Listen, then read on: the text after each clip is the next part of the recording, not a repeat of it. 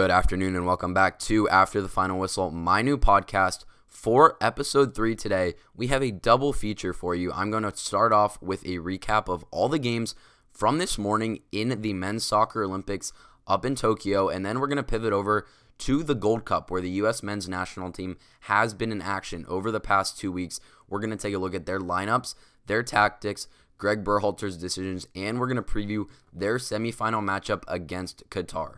Let's get into it. So first off, in Tokyo, again, just a quick overview of the competition. It is a 23 and under competition. It has been that way since 1992.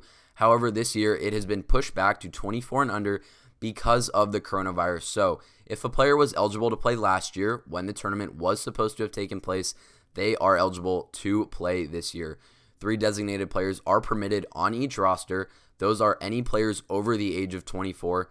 Each player is allowed to roster 22 players with 18 dressing for each game. They can have 16 field players and 2 goalkeepers on the bench.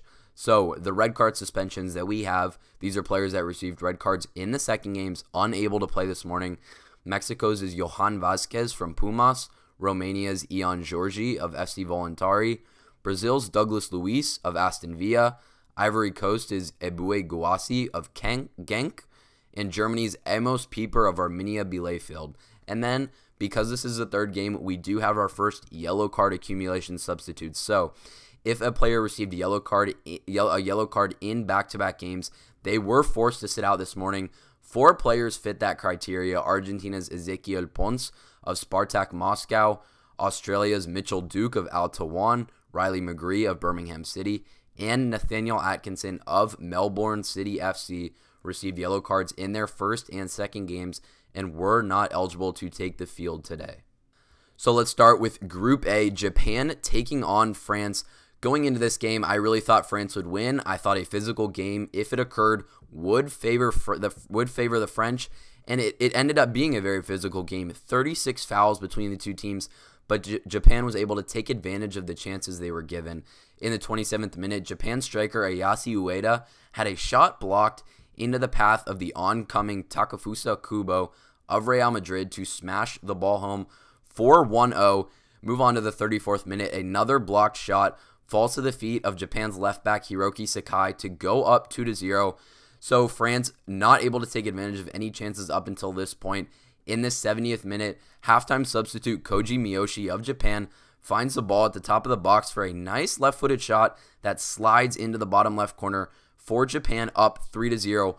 Only 2 minutes later, in the most unnecessary and violent challenge I have seen in this tournament so far, the goal scorer Koji Miyoshi was shielding off French midfielder Alexis Beka before French right winger Randal Kolo Muani came out of absolutely nowhere and stomped on Miyoshi's calf. He was given a yellow card, but it was overturned by VAR for a red card. He was sent off the field. France forced to play with 10 men. In second half stoppage time, Daizen Maeda was slipped in by Yuki Soma, and he finished across the goal as the substitute assists the substitute for Japan to win 4-0. A notable absence in terms of where they were on the field the whole game, Andre-Pierre Gignac had a hat trick last game, nowhere to be found on the field. He was not able to get anything going for France. France only had 2 shots on goal for the whole game. That was second to Japan's 8. Clearly, Japan had the better of the chances, and they were able to take advantage, knocking France out of this competition. In the second game of Group A, Mexico took on South Africa, a team that I mentioned last episode has impressed me with the way that they've tried to keep teams in this game. They held France to 4-3, and I expected a much closer game than this one actually came out to be. In the 18th minute, Mexico's Carlos Antuna slipped a ball across the face of the goal to find his club teammate at Guadalajara, Ernesto Vega, for a simple 4-yard tap-in and to put El Tri up 1-0. In the 45th minute in the first half, center defensive mid Luis Romo of Mexico was chipped in before his shot was blocked by a sliding defender. The ball bounced straight back into Romo's leg and into the goal for a 2-0 Mexico lead heading into the break. In the 54th minute, the South African center back Repo Malebe went studs up into the ankle of Mexico's number 9, Henry Martin. It was given as a yellow card, but once again, as we saw in the Japan-France game, it was upgraded by VAR to a red card after the referee went to the video monitor. 6 minutes later, in the 60th minute, Carlos Rodriguez was played in it as a through ball. He played a through ball into Henry Martin's feet for a 1v1 finish with South African keeper Ronwen Williams for Martin's goal and Mexico to go up 3-0. In the 66th minute, South Africa's Luther Singh found himself on the break for South Africa before being yanked down by Carlos Rodriguez outside of the box. Rodriguez was handed a straight red card, no VAR check needed, and South Africa did have the upper hand in terms of possession, as I would have thought. Coming into this game, they had the advantage 56% to 44%, but they only had 5 chances created to Mexico's 13. They just couldn't get anything going in terms of actual chances, and as a result, Mexico takes this one. Moving on to Group B, in which all 4 teams in this group, Romania, New Zealand, South Korea, and Honduras, had 3 points apiece coming into this game. The first game, Romania and New Zealand, Romania needed all 3 points. They needed to defeat New Zealand in order to advance, with New Zealand having a better goal differential already. And throughout the game, the only thing I could think of was how horrendous Romania was on the ball. 38% possession and 67% pass success. It was like watching a youth team, to be quite honest, and I'm very surprised New Zealand was not able to take advantage of the way that Romania played, and I was shocked because I thought Romania played decently well against Honduras. I thought they played okay against South Korea, but against New Zealand, they played awfully, and both teams had 10 shots, but over half for each team were off target again, and it just wasn't a very fun game to watch. It wasn't a free-flowing game at all. 33 fouls combined for both teams, 5 yellow cards. The referee not afraid to stop this game, and it was probably my least favorite game to watch of this morning's session.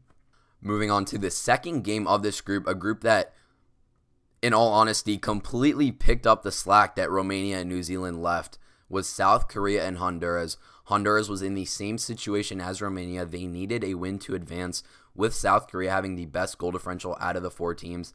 Notably absent again was Valencia's Kangin Lee. He was benched in the second game after playing horribly in the first game, subbed off there in the 60th minute.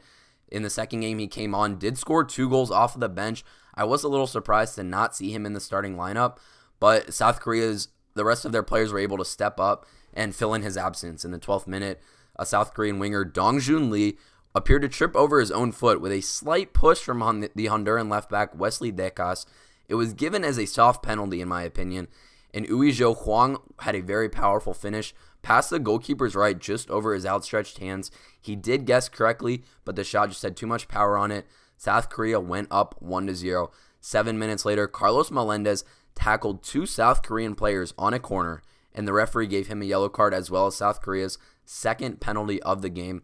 I expected Ui Jo Hwang to step up once again, but instead, the midfielder Du Jae-won smashed his penalty right down the middle to put South Korea up 2-0. In the 39th minute, Honduras still appeared to be in the game. They had some possession, they had some shots, but a poor clearance from Carlos Melendez resulted in him dragging down Dong Joon Lee for his second yellow card and leaving the Hondurans down to 10 men. In first half stoppage time, a deflected cross fell to no other than Ui Jo Hwang, who scored the first penalty. He put in his second goal of the game on what essentially was an empty net for a 3-0 lead going into the break. When we came back in the 52nd minute, Christopher Melendez had a slide tackle inside the box for Honduras, and it was awarded the third penalty of the game for South Korea. In my opinion, it was the most obvious pen that had been given so far. I thought the first 2 were kind of soft, but this one, for no doubt, it was a 2-footed slide tackle. The ball was out of the attacker's feet, and it was a definite penalty. The Honduran goalkeeper, Alex Witi, guessed correctly again, but he did manage a hand this time, but the shot just had too much power, and Ui Jo Hwang had a hat-trick to give South Korea a 4-0 lead. In the 64th minute, only 12 minutes later, Jin Ya Kim put South Korea up 5-0 with the goal of the day, a beautiful right-footed curler that the Honduran team defenders and goalie could only stop and stare at.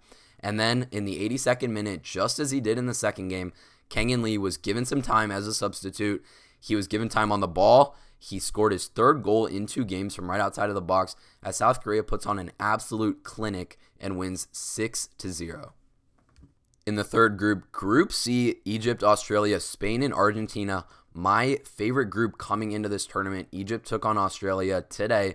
In the 44th minute, Ramadan Sobhi beat his defender to get to the end line, and he scored it back for his forward Yasser Ryan, who made absolutely no mistake to put Egypt up 1-0.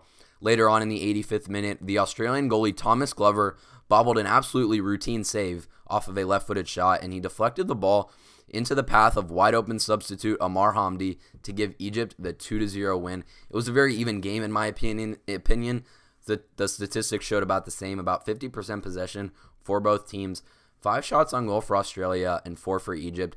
So it was a very even game. I thought either team could have taken it, but in the end, the deciding factor was the Egyptian goalie Mohamed El Shinawi, whose 5 saves did secure a second-place finish over Argentina.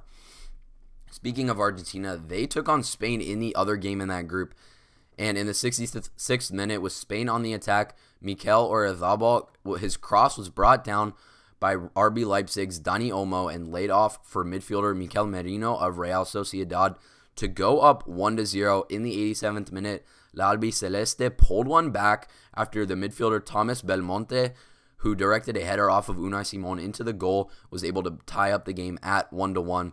Both goalkeepers had 5 saves apiece in a game that, in my opinion, could have easily been 2-2 or 3-3. Argentina had 6 yellow cards in 13 fouls to try and disrupt Spain's possession, but it didn't work. Spain able to hold on, and they did advance. Argentina, a team that I predicted would do very well. They did very well in the U21 World Cup. I thought they would have a good Olympics. They are eliminated, going back to South America. And lastly, in Group D, my game of the day, other than the Spain and Argentina game, was Germany and Ivory Coast, both teams coming in with very strong performances. And of course, Wolfsburg's Maximilian Arnold back in the starting 11 after serving his 1-game suspension for a red card in Germany's first game against Brazil. In the 67th minute, German center back Felix Uduokai attempted to clear a throw-in from Saudi Arabia into the box, but he kicked the ball against the leg of his right back, Benjamin Henrichs, for an own goal and giving Ivory Coast a 1-0 lead. Goalkeeper Florian Mueller was absolutely frustrated with both of those two players with the lack of communication, but Ivory Coast did end up scoring and going up 1-0. 5 minutes later, the German substitute Eduard Lowen striked a gorgeous free kick from just under 25 yards out that dipped up and over the wall to tie the game at 1-1. Other than that, neither team had a lot of chances, but I thought it was a very fun game to watch in terms of midfield possession and seeing which team was able to just take advantage of what they were given. It was, in my opinion, the toughest group of all 4 groups. The Germans needed a win, but they could not pull a second goal back despite 63% possession, over 200 more completed passes than Ivory Coast, and 15 shots. The Ivory Coast defense held firm to send one of the stronger teams in the group and in the tournament overall home. And in Group D, Brazil took on Saudi Arabia. In the 14th minute, Mateus Cunha broke free of his defender off of Claudinho corner to score and go up 1-0. 13 minutes later, in the 27th minute, Abduleila Al-Amri headed a free kick in to tie the game up 1-1 and put some pressure on Brazil to go ahead and score some more goals. And who else would be up to the task but Richarlison of Everton with a nice poacher's goal in the 76th minute, just inside the 6th, with a free header to swing momentum in Brazil's favor and put the score up 2-1. Then in second half stoppage time, about 15 minutes later, Brazil was pushing forward. They wanted one more. They were not content to sit back and win 2-1. Borussia Dortmund's Renier crossed the ball across the mouth of the goal, and Richarlison once again in the right place at the right time for a brace and to give Brazil the 3-1 win. In terms of my star player, of course, match day 1, it was Richarlison for his hat-trick. Match day 2, Gignac for his hat-trick. And today, I think an honorable mention, once again, could be Richarlison. He overtook Gignac for the top goal scorer in this competition with his 2 goals, bringing his overall total up to 5 in 3 games, which is very impressive. But I'm going to have to give it to South Korea's Ui Jo Hwang of Bordeaux. He plays his club football in France. He is 28 years old.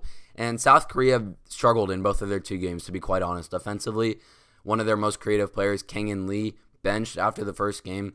And in this game, their most important game, Ui Jo Hwang comfortably put away both of his penalties and added another for a hat trick. He is my star player, and I look forward to seeing what this South Korean team can do with this momentum going into their next game. And of course, those quarterfinal matchups are coming up this Saturday on July 31st. Spain, with their 6 players from the Euro squad, will take on Ivory Coast. Frank Kessie's physicality dominated the first two games for Ivory Coast, but he did not really show up in the second game.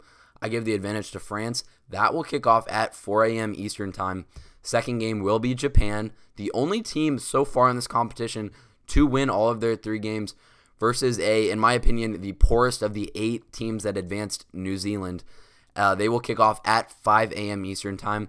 Then in the third game, Brazil, with Richarlison back to his goal-scoring ways, will take on Egypt, which does have a very robust defense that did manage to hold Spain goalless in their first game.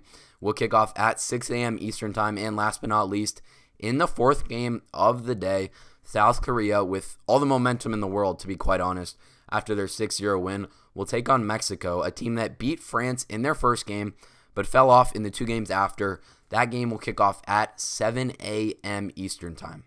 And of course, I will have all of the action from those four games recapped for you on Saturday. But for now, let's move on to the home soil, where the U.S. men's national team has been in action, as I said, in the Gold Cup. The Gold Cup is a CONCACAF tournament where teams from North America, Central America, and the Caribbean come together to play and determine essentially who is the best team out of those three regions. It's equivalent to the Euros and the Copa America that we just had, and the African Cup of Nations, which will start in January of 2022. It is held every 2 years. Since 1991, Canada has won once, the U.S. 6 times, and Mexico, the overall leader, at 8 times, including in the last competition in 2019, where a lone Jonathan Dos Santos goal pushed Mexico over the United States 1-0. And for those of you wondering, well, didn't we just have a North American competition? We did. This is a different tournament to the CONCACAF Nations League that we just had. That team was brand new. Its first incarnation was the game that just finished up just over a month and a half ago, where all 41 teams in North America, Central America, and the Caribbean, whereas the Gold Cup only has 16 teams, these all 41 teams are placed into 3 tiers, an A tier, a B tier, and a C tier. The 4 group winners in Tier A advance to a Final Four style competition, which in the past couple months was the U.S., Mexico, Honduras, and Costa Rica. And then the worst teams in each of the 4 groups in Tier A is relegated to Tier B for the next competition and replaced with the 4 group winners of Tier B. And then the worst team in each of the 4 groups in Tier B is relegated to Tier C and replaced with the 4 group winners of Tier C. So it's kind of a promotion and relegation system that we don't have right now in the U.S. in terms of club soccer, and it's a very similar format to the UEFA Nations League, but they have 4 tiers, an A, B, a C, and a D tier, just because of the sheer number of countries that they have that they want to get involved in this competition. And the finals for that competition did just take place on June 6th. As I said, just over a month and a half ago, the U.S. defeated Mexico 3-2 in extra time. And so with these two competitions so close to one another, Gregg Berhalter said that he wanted to have a one-player pool. He wanted to pull players from just one giant kind of 60-man pool for both of these teams to give players an equal opportunity to win a trophy. But what really ended up happening was he picked his A team for the Nations League, and his B team is competing right now for the Gold Cup. Only 4 players were shared between the two rosters: Reggie Cannon of Boa Vista, Kellen Acosta of Colorado Rapids, Sebastian Lletget of LA Galaxy, and Jackson Uel of the San Jose Earthquakes. Those are the only 4 players that were actually on both rosters. And international players dominate what I'm going to call the A-team roster. So this was the team that played in the Nations League. Only 4 MLS players out of those 23 players as it competed in the MLS. The rest of them competed in Europe. That includes players like Sergino Dest of Barcelona, Zach Steffen of Manchester City, Christian Pulisic of Chelsea, Gio Reyna of Borussia Dortmund, Tyler Adams of RB Leipzig, Weston McKennie of Juventus, John Brooks of Wolfsburg, and Josh Sargent, who plays for Werder Bremen in the Bundesliga. All of those players are in Europe, and of course I left some of the players out there, Anthony Robinson of Fulham. But 19 out of the 23 players on this A-team roster are competing in Europe. And MLS players completely dominate the B-team roster, so it's flipped. Only 5 international players out of the 23 that are currently competing in the Gold Cup. And it's a team that is filled with inexperience, which is why I view it As the B team, there are 5 players that have never appeared for the U.S. men's national team prior to the beginning of this tournament, and there were 2 players that each had a cap apiece. So you have 7 players with a cap or less compared to an the A team for the Nations League, which had multiple players that have capped over 50 times for the national team. And that's just what makes me think that this Gold Cup roster is more of a testing ground for Gregg Berhalter. He wants to test these players, kind of see who he can work up into that A team, because I think a lot of the players that started in the Nations League final, which the starting lineup was Zach Steffen in goal, Anthony Robinson at left back, Mark McKenzie, who plays for Genk, and John Brooks in center back, Sergino Dest in right back. I'm trying to remember McKennie, Adams, and I don't remember who the third midfielder was. Started in the midfield, and then up front you had Gio Reyna, Josh Sargent, Christian Pulisic. So I think that a team, though, when we go into World Cup qualifiers, I think the starting roster is going to look a lot like that, with Kellen Acosta perhaps coming in and playing in that midfield role, just based on his Gold Cup performance. But so far in the Gold Cup, this B team in the group stage, they took on Haiti. They won 1-0. They played Martinique in their second game, a team that is not officially recognized by FIFA because they are a French dominion. They won 6-1 in that game, which it was kind of an outlier in my opinion. It's a Martinique team that's very raw. They don't play a ton of games together, and I don't think it should really be looked at if you're going to analyze how this U.S. team is performed. And then in their third game in the group stage, they took on Canada, managing to win 1-0. So they ended the group stage with 9 points, which looked very good. It's very hopeful for the future of this U.S. men's national team, of course. A very young roster, both the A roster and the B roster, very young. And then in the quarterfinals, they took on Jamaica, where the U.S. managed to win 1-0 thanks to a late goal from Matthew Hoppe. And then they will now play in the semifinals against Qatar tomorrow, with the winner of that game playing in the finals against the winner of Mexico and Canada. So now if we get into analysis of the U.S. men's national team and how they've performed in these last 4 games, formation-wise, they started in a 4-3-3 against Haiti in their first game. Berhalter didn't like that they were only able to win 1-0, so he switched to a 3-4-1-2 against Martinique, which was very attacking, and I think it worked well against a Martinique team that had a very weak defense. He then tried a little bit of a variation. He dropped Arcam back into a 3-5-2 against Canada. That did not work at all, in my opinion. So he went back to the 4-3-3 against Jamaica. Looking first at the defense, I think the pairing for the game against Qatar, it needs to be Miles Robinson of Atlanta United and James Sands of New York City FC. In the last game against Jamaica, those two had 0 fouls combined between the two of them. And Berhalter, in the first game, he had Robinson playing with Walker Zimmerman in center back. Zimmerman looked iffy, so in the second and third games, he switched to Zimmerman, Robinson, and Sands as a three center backs. And then he pulled Zimmerman for the fourth game and brought in just Robinson and Sands by themselves. And that's, in my opinion, where I think the U.S. looked the best defensively. And looking forward to World Cup qualifiers and comparing it to this A team, John Brooks' partner is up for grabs. Mark McKenzie, as I said, started in the Nations League. I don't think he's as strong as Berhalter needs to perform well in the World Cup qualifiers and get back into a tournament that we were not able to qualify for last time because of a loss to Trinidad and Tobago. And the only goal that they've given up so far in all 4 games was a penalty to Martinique. And I think the defense so far has been perhaps the highest point, the most hopeful point of this team, because when you go into the midfield and the attack, there's even more issues. At right back, Berhalter has stuck to Shaq Moore of Tenerife, and I think Moore is a menace offensively and defensively. He's 5'11", 163 pounds, but he does get gassed very quickly just because of the pure number of runs that he makes. He's been subbed in every game. One game subbed at halftime, the other game subbed in and around the 65th minute mark. So I think he's a great player to have, and being able to bring on Reggie Cannon after him, I think it's a good right back to have when you have someone like Shaq Moore making those runs. And I think he could be a very good backup to Sergino Dest, of course, The FC Barcelona star worked his way into a starting role for his club. He's undoubtedly the starter at right back when we get into World Cup qualifying, but Shaq Moore, knock on wood, Dest doesn't get hurt, or if Berhalter wants to try something new, I think Shaq Moore is a great option at right back. And then in terms of left back, just as he did with Moore, he's kept the same left back in all four games, Sam Vines of the Colorado Rapids. He did score in the first game against Haiti, the U.S. men's national team's first goal in this tournament.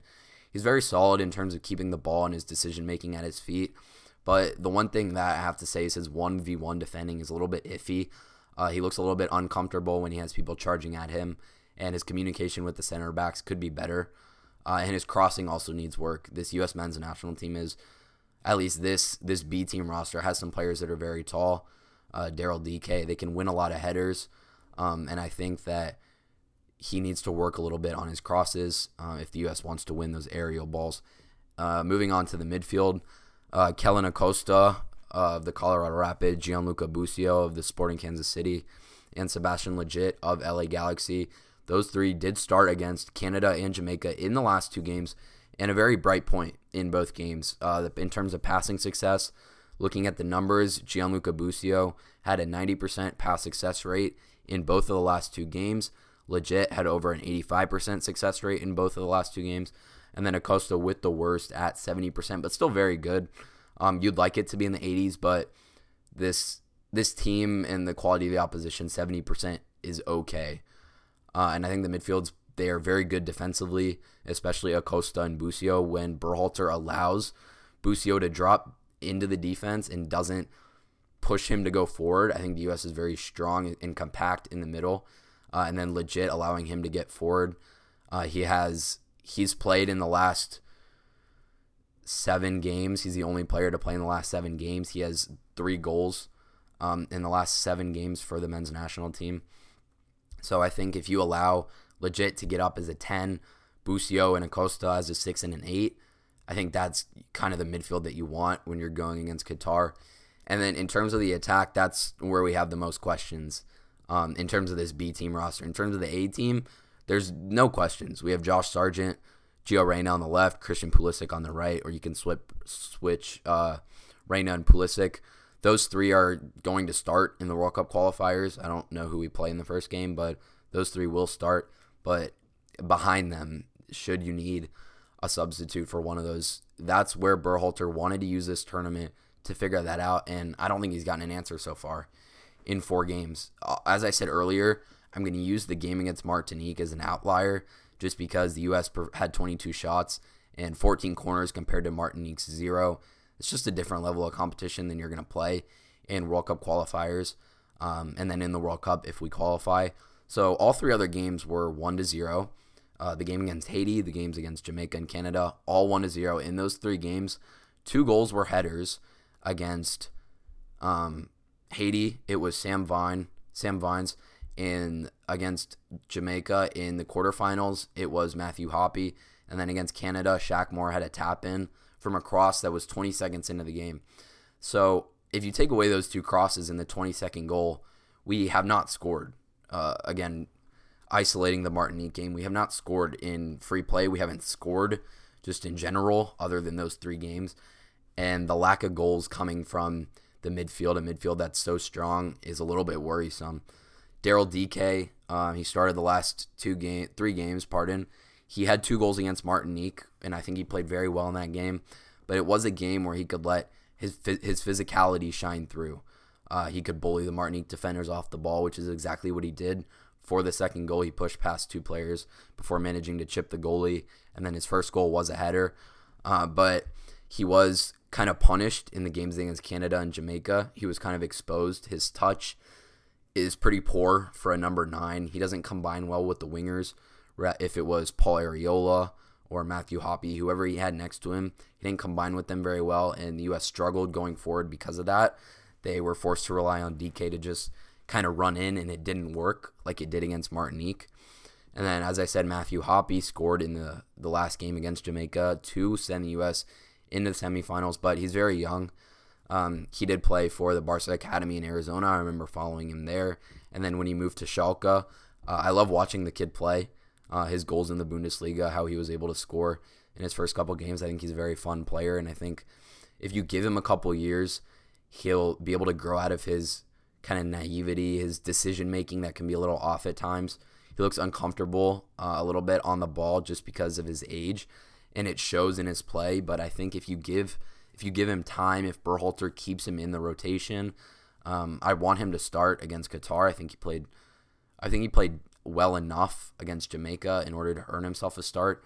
I think Berhalter owes it to Hoppe to keep him in the rotation, to keep him on perhaps not the 18, but at least the 23 for the World Cup qualifiers, to get him practice time against Pulisic, against John Brooks, to see how he competes with those people. I think it's very important for his development.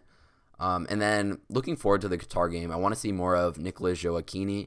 He scored the 6th goal against Martinique. We haven't seen a lot of Reggie Cannon at right back, but I think what could be a very interesting move if Berhalter wants to kind of experiment against a Qatar team that they can easily break down if they play a certain way is he's played Paul Areola on the wing, and Areola's quick, he's agile, but I think if we moved up Shaq more to the right wing, of course, more playing a little bit of right wing for Tenerife in La Liga's second division in the past season, and then if we start Reggie Cannon at right back, I think that could be a very interesting dynamic for this team, and I would love to see Berhalter kind of take a risk on that because I think Shaq Moore makes some great runs, and if you don't force him to check back on defense, I think he could be even more of a menace to the opposing defense. And then, of course, we have to look at the goalkeeper, and I don't think it's been that much of a factor considering Matt Turner hasn't faced a lot of shots, but he's played very well. I think he could be a great third option for the qualifiers behind Zach Steffen of Manchester City, who will be the starter. And then he has a chance of competing with Ethan Horvath of Nottingham Forest, but I think Horvath right now has that number 2 spot locked in. And then I think Matt Turner has earned himself at least into the talk for that third spot. So looking on into that game against Qatar, the U.S. has a 7-game win streak going into this game. Qatar, a 12-game unbeaten streak. It's actually the first game ever that these two countries have played against one another. Qatar has been invited into the next 2 Gold Cups for more games as part of a strategic partnership between CONCACAF and the Asian Footballing Confederation. They are hosting World Cup 2022, so this gives them a little bit of time in a structured competition to work out their team, to see how they play, and I think it's a good move. I think some people will be frustrated that they're not in North America, Caribbean, Central America, and that could have been a place given to one of the teams in there. But we're going to see this team in 2022, and I've been very impressed with how they've played, to be quite honest. And Coach Felix Sanchez of Qatar, he was an FC Barcelona youth coach for 10 years. It does reflect in his style. Qatar tries to keep possession, but they also love to counterattack. And I think this game will be a very physical one, especially in the midfield. So I think Kellen Acosta, Gianluca Busio, and Sebastian Lletget are going to have to step up. They're going to have to win those balls in the midfield, the 50-50s, and they're going to have to dictate the tempo if the U.S. wants to beat this Qatari team, which is a team that is so good and has been a lot of fun to watch in attack and in transition in these last 4 games. They scored 12 goals. They average just over 16 shots per game. And their number 9, Almoez Ali of Al Duhail SC, of course, most of these players in the Qatari team play in Qatar's league. He is the top goal scorer, though, in this competition with 4 goals, and their midfielder Abdulaziz Hatem of Al Rayyan has 3 goals. And the U.S., only one player has more than 2 goals, or 1 goal, pardon, and that's Daryl Dike, who has 2 goals, the 2 goals he scored against Martinique. So this is a Qatari team that has been scoring goals for fun. They've also been giving goals up for fun, at least in their last 2 games. They gave up 0 goals in their first 2 games, and then they took on Panama and El Salvador, and they gave up 3 against Panama and 2 against El Salvador. So, you know, they took on in their first 2 games, they played Grenada, and I don't remember who they played in their second game, but they gave up 0 goals against those 2, and then they've given up 5 in their last 2 games. So it's a Qatari team that it can be broken down. Their defense can be exposed. Their left back, Hammam Ahmed, who plays for Al Harifa, he played exceptionally well in the first game against Grenada. Then he's been the team's worst player in the last 2 games. He's lost the ball. He can't connect his passes. He's not working back defensively. He's losing his challenges. And I think it's a good matchup if Berhalter wants to try that Moore-Cannon combination that I was talking about earlier. I think Moore would bully Ahmed off the ball. I think Moore would have his picking of shots, of chances, of dribbles. And I think Cannon is good enough defensively to hold the U.S. In place to allow Moore to go forward. My prediction, I think Qatar is going to score an early goal, kind of surprise this U.S. team, but I think late goals from Kellen Acosta and Giassi Zardes, who comes in either as a sub or starts over DK. The U.S. wins 2-1, in my opinion, and takes on, I think Canada is going to beat Mexico. They've played extremely well despite their loss to the U.S. They're missing two of their best players, Alphonso Davies of Bayern Munich and Jonathan David, and they're still playing extremely well. So I think a U.S.-Canada matchup, a rematch of their third group game, I think it'll be a very interesting one. Of course, the U.S. would love to play Mexico again. We just lost to them in the Nations League, so that would be a good game as well. So I think either team, Canada or Mexico, I think that game is must-watch TV as well. Both of those teams have been fun to watch. So I think regardless of who the U.S. ends up playing, given that they beat Qatar in this game, I think it'll be a great final for a Gold Cup that has been not lacking in action, but it hasn't been as exciting as perhaps the Euros or the Copa America. So best of luck to the U.S. tomorrow when they play. And that will be it for today's episode of After the Final Whistle. We looked into the Olympics. We looked into the U.S. men's national team. Episode 4 will be out after Olympics match day 3, and we will recap what happened in the U.S. game tomorrow. But that's been it. I'll see you next time after the final whistle.